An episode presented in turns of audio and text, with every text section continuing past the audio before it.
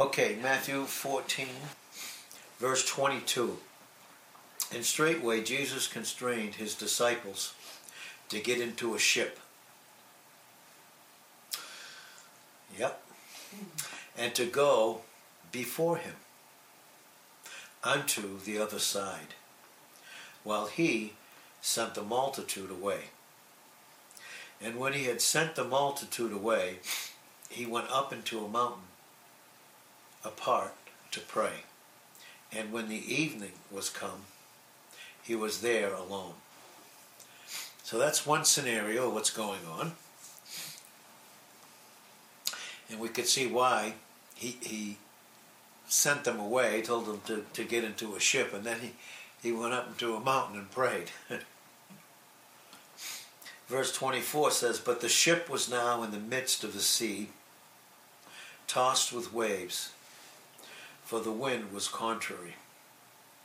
And in the fourth watch of the night, Jesus went unto them, walking on the sea. And when the disciples saw him walking on the sea, they were troubled, saying, it is a spirit, and they cried out for fear. But straightway Jesus spake unto them, saying, be of good cheer, it is I, be not afraid. And Peter answered him and said, Lord, if it be you, tell me to come unto you on the water. And he said, come. And when Peter was come down out of the ship, he walked on the water to go to Jesus. But when he saw the wind boisterous, or very strong, he was afraid, and began to sink. He cried, saying, Lord, save me. And immediately Jesus stretched forth his hand and caught him, and said unto him, O you of little faith, wherefore did you doubt? So we see there was a storm. And of course, Jesus knew beforehand that there was going to be a storm. And he told them to get into a ship. He went up into a mountain and prayed. And he knew that they were going to be in the midst of that storm.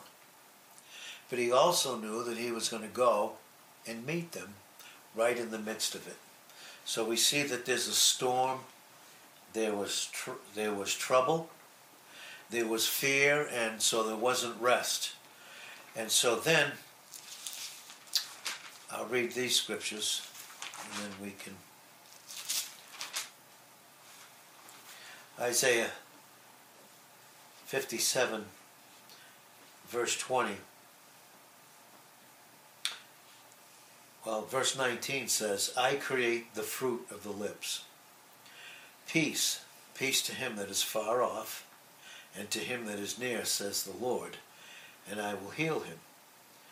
But the wicked are like the troubled sea, when it cannot rest, whose waters cast up mire and dirt.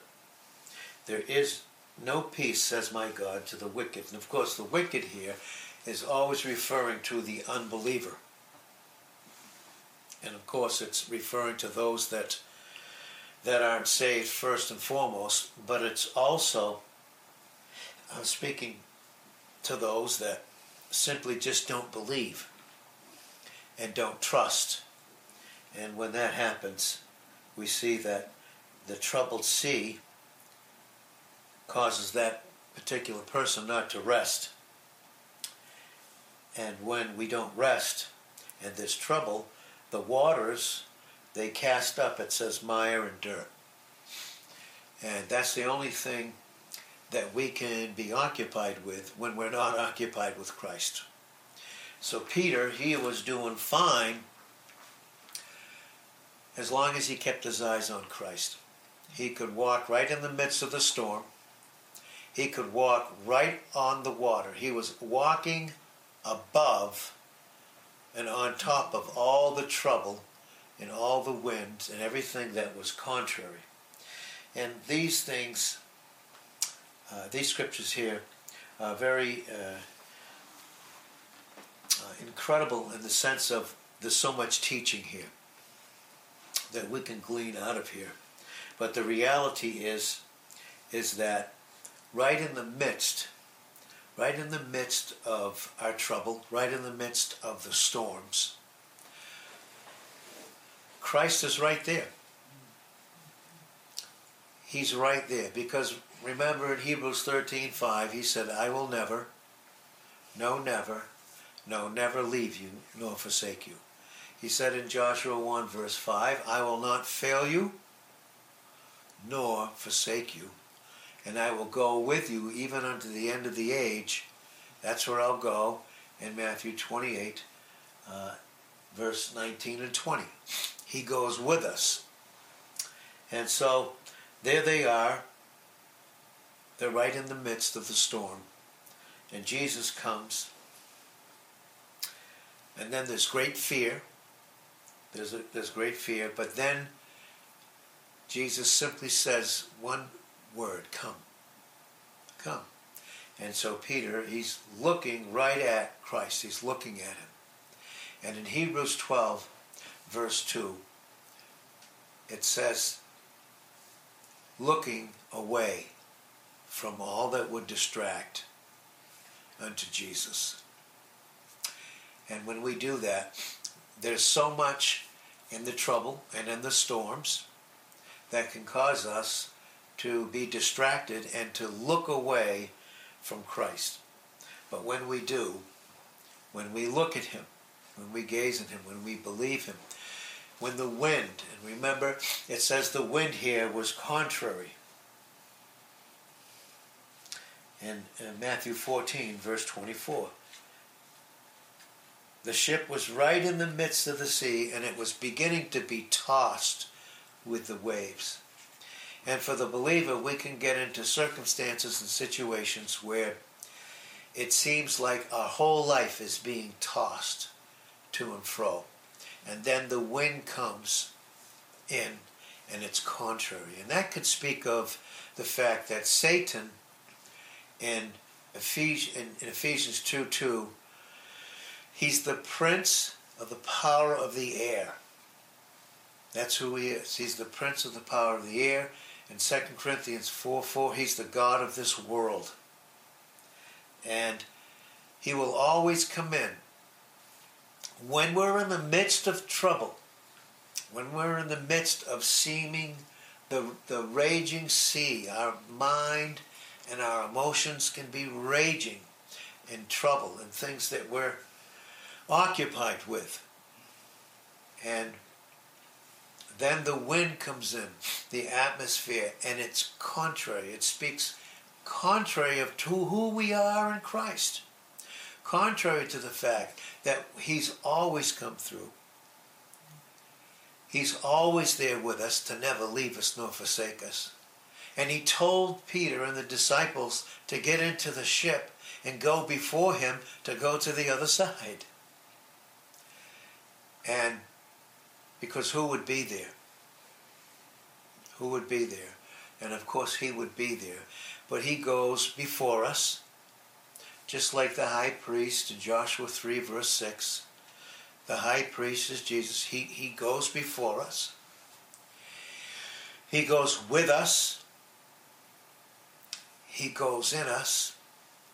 And when we're in the midst of the sea, the raging sea, the mind and the emotions and the wind from the atmosphere is contrary, and by sight it looks like we'll perish. Well, in 2 Corinthians 4, verse 17, we look not at the things that are seen, but at the things that are not seen, because the things that are seen are temporal, and the things that are not seen are eternal. That's 2 Corinthians 4:18, because the 17th verse says, for our light affliction, which is but for a moment. And most storms, your hurricanes and all of those, most of them don't last very long.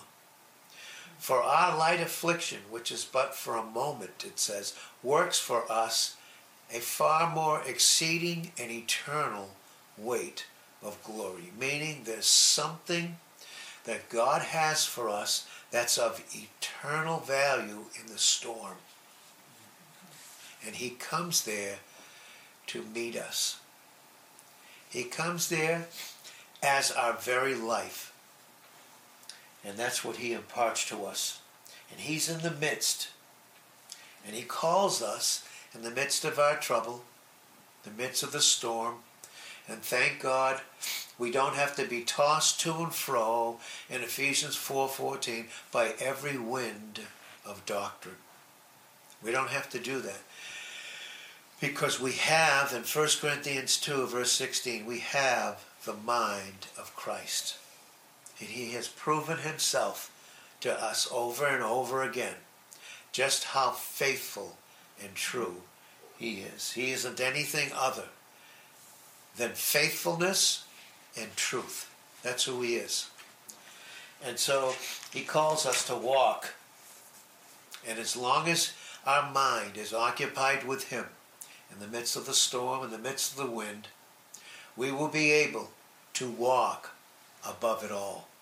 The reason we can do that is because we are seated with him in Ephesians 2, verse 6, in the heavenly places. We're seated with him, meaning we completely rest in the one who's finished every single thing for us. Remember in Isaiah 46, verse 10, he declares the end from the beginning. He sees us perfect. God the Father sees us perfect in him. Why? Because Christ is our end. He's not only our beginning. The God of the beginning, constant, the constant beginning that we have in him, and he is our constant end. And that's what he has for us, right in the midst of the sea. And that's a beautiful thing to understand. Now, Peter was walking on the water because he was occupied with Jesus Christ. He was in a place where God, through us being occupied with Christ, calls us to walk. He wants us to allow our life to be governed, and that's what it speaks of our walk, to be governed by Jesus Christ. And in that sense, like Peter, we will be outside of all the support of the natural.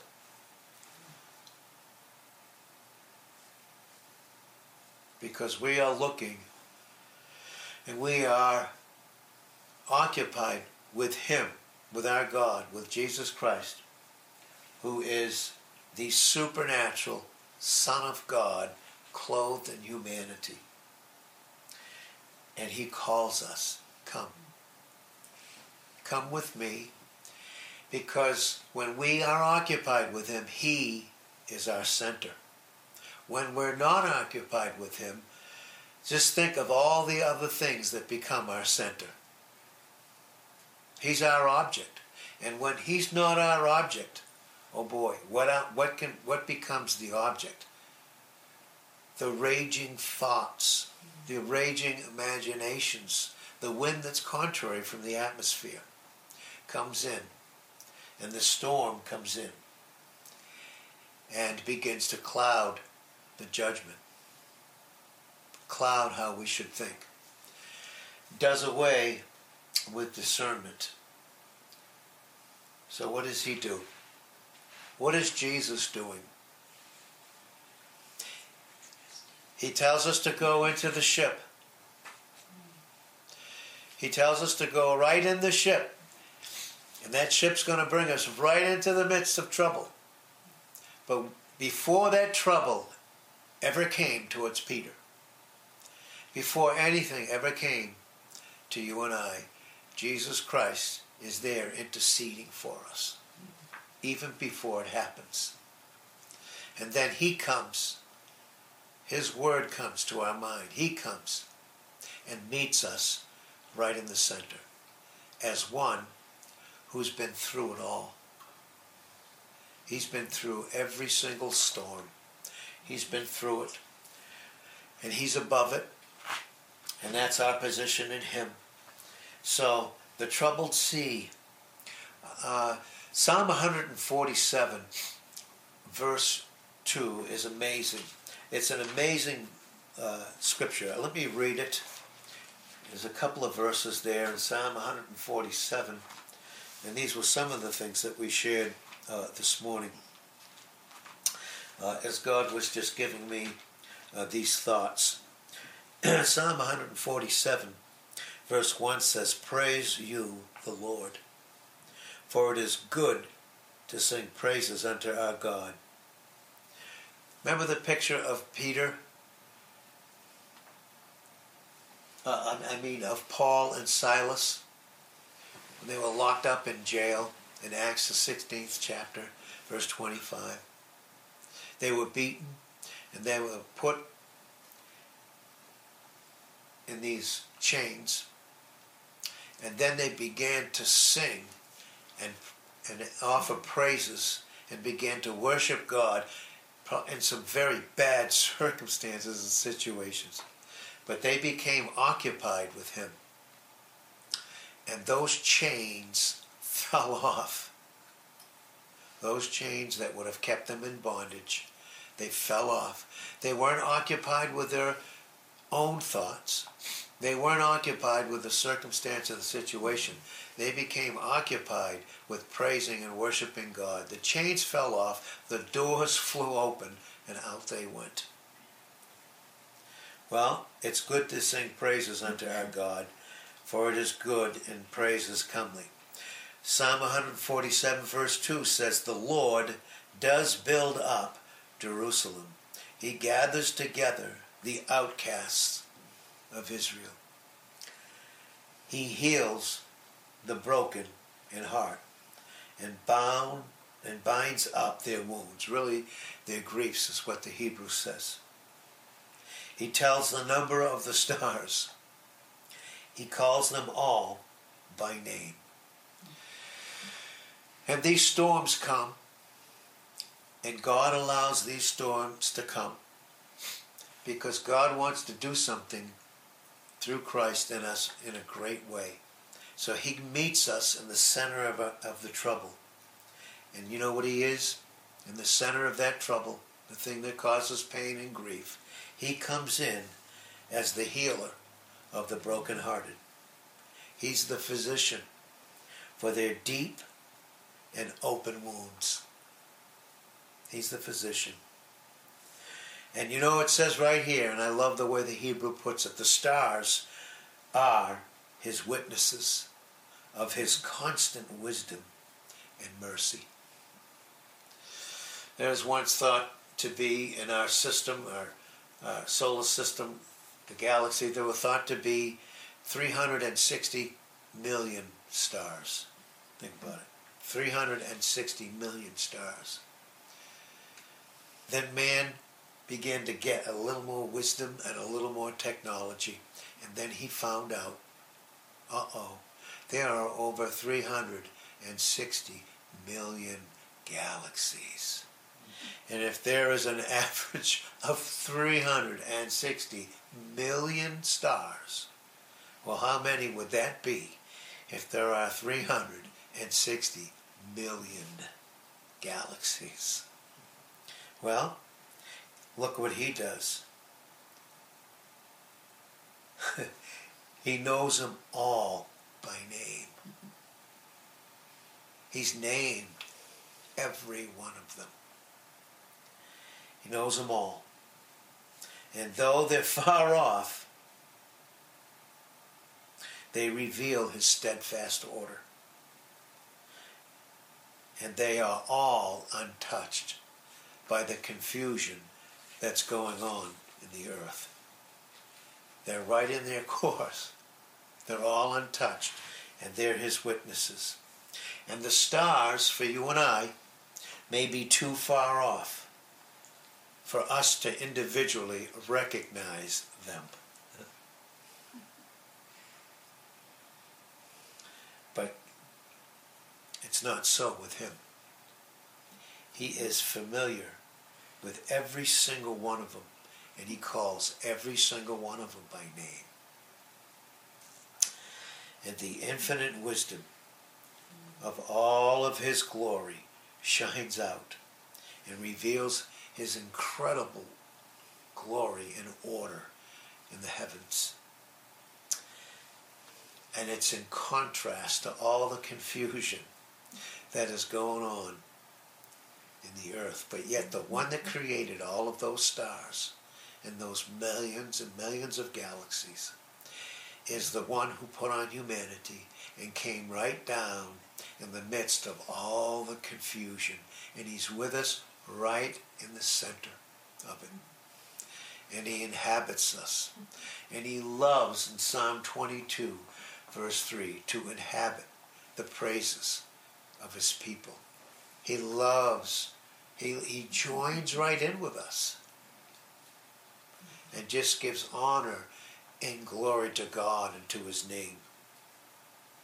Well, they shine, these stars, and they reveal an incredible order. And then it says, the meek, the Lord. In verse 5 it says, great is our God and of great power. His understanding is infinite. And we may not know the storms and what's going on. We may not know that. But the one who says, come to me in the midst of it, be occupied with me, come with me, is the one who is of infinite understanding and says one word to us, come. Come to the Creator in the midst of the storm. Come to the one who knows every single star by name. But come to the one, he says, because more than all of his creation, you and I are more important to him. Because what would it be? It'd be his glory, and his power would be incredible. And obviously it was in this unbelievable creation. How much more glory and power would it be for that same Creator to put on humanity, come here, walk before every single thing that we would face, be crucified, take upon himself all of that, and we've said before, everything that could condemn us and separate us from God, he dealt with on Calvary. And when this marvelous Creator, when he became a man, he became a man forever, to forever identify with us and to be so one with us. And he desires to reveal that oneness to us, and he right in the midst of the storms, right smack dab in the middle. And then it says, the Lord lifts up the meek. That's what he does. He lifts up the meek. And of course, meekness is who I am in my intimate relationship with Christ when no one else is around. I'm meek because I'm getting to know him who is meek and lowly, gentle and humble, in Matthew 11:28-30. And he wants to impart the very life that's ours and have it to be shining like those stars right in the midst of the storm. And so the meek begin to be fashioned to his wonderful glory in the midst of the storm. And then they tread right on top all of the raging sea, all of the storms, all of those things, they tread on them. So as we begin to wrap this up tonight, again, he is right in the midst of the storm. Right in the midst. He's in us. He's interceding for us. Before the storm comes, the thing that would test us, he's already interceding for us by name. If he can name the stars, it's much greater glory and a depth of love that he calls his own. He calls us by name. in John 10, 3 and 4. We are as sheep. Nothing like hearing his voice. When you and I are in the storm, when the wind, the seas are raging, our mind and our emotions. Isaiah 59, 19, when the enemy comes in like a flood. Not if, but when the enemy comes in like a flood, a raging storm. Then it says, the Spirit of the Lord will lift up a standard against him. And that standard is Christ. That standard is Christ is for us. Christ for us, who against us? In Romans 8, verse 31. It becomes, the storms become our opportunity to be gathered to him in a greater depth, much greater depth. He is our life. We're seated above with him. And he calls us in the storm to become the very revelation and truth and epistle and fact that he has conquered everything. He's already conquered it all in Romans 8, verse 37. And we said this morning that he is Jesus Christ in us. Jesus Christ in us is in the midst of the ruin. He is in the midst of the raging sea. He's in the midst of our trouble. He is the center. He is our center. He is our rest. He is our eye of calm in the midst of the hurricane. He is with us to strengthen us right in the midst of the contrary winds, right in the midst of the accusations of the enemy. In Revelations 12, verse 10, the storms come, the wind is contrary, and says, he's the accuser of the brethren. Two things that he's always doing, the enemy. He accuses God before man, and he accuses man before God constantly. Contrary. The wind is contrary. Satan is the prince and power of the air. He is the father of all lies in John 8, verse 44. He's a murderer from the beginning. There was no truth in him. There's none in him. What do the storms do? Here's what the storms do. This is why God allows them. Because this is why the storms, we said this morning, bring out the intense value of the Word of God. Sometimes we don't know the intensity of the Word, the glory of Jesus Christ, until the storms, until we are in them and go through them and come out to the other side. And we know, we've said before, we know what the storms do to the oak tree. The storms come, and those roots, they just keep going down further and further, going after that water, going after the water of the Word to strengthen them, to be nourished by it. And in the midst of the storms, God wants to nourish us and to cherish us with his love. And finally, the Word of God. And when we always say the Word of God, we are always speaking about the person of Jesus Christ. So the Word of God is always to be the distinguishing mark for us. It's what distinguishes us. It's what sets us apart from everything. It's the Word, Jesus Christ. And it is the anchor of hope for the believer in God. It's an anchor. The storm may be raging with our little ship, but Jesus Christ is our anchor. And he keeps us steadfast. He keeps us strong. He keeps us going forward. Because as he is,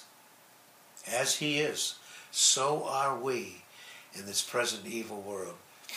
And Jesus said, when he was beginning to get ready to go to the cross and to leave this earth scene, He said, in this world, in this troubled sea, you will have tribulation.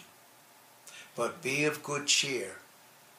I have already overcome the world. He's already overcome this whole system. And everything, the way the world looks right now, with the turmoil and the unrest and all that's going on, is Jesus Christ in control. And He is. And He wants nothing more than to be in total control of our mind and our emotions at all times. So that when the storms come, we have an anchor and nothing can move us. Not a single thing. So Lord, we thank You for the truth of who You are. Thank You that You're our all. In Colossians 3:11, You are our all. You are all. We thank You tonight, Lord, for just Your amazing love for us, Your incredible grace.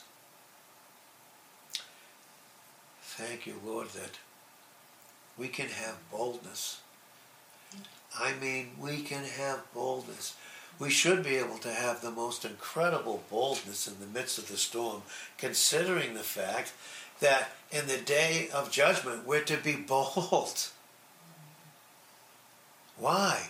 Because as He is, so are we in this present evil world.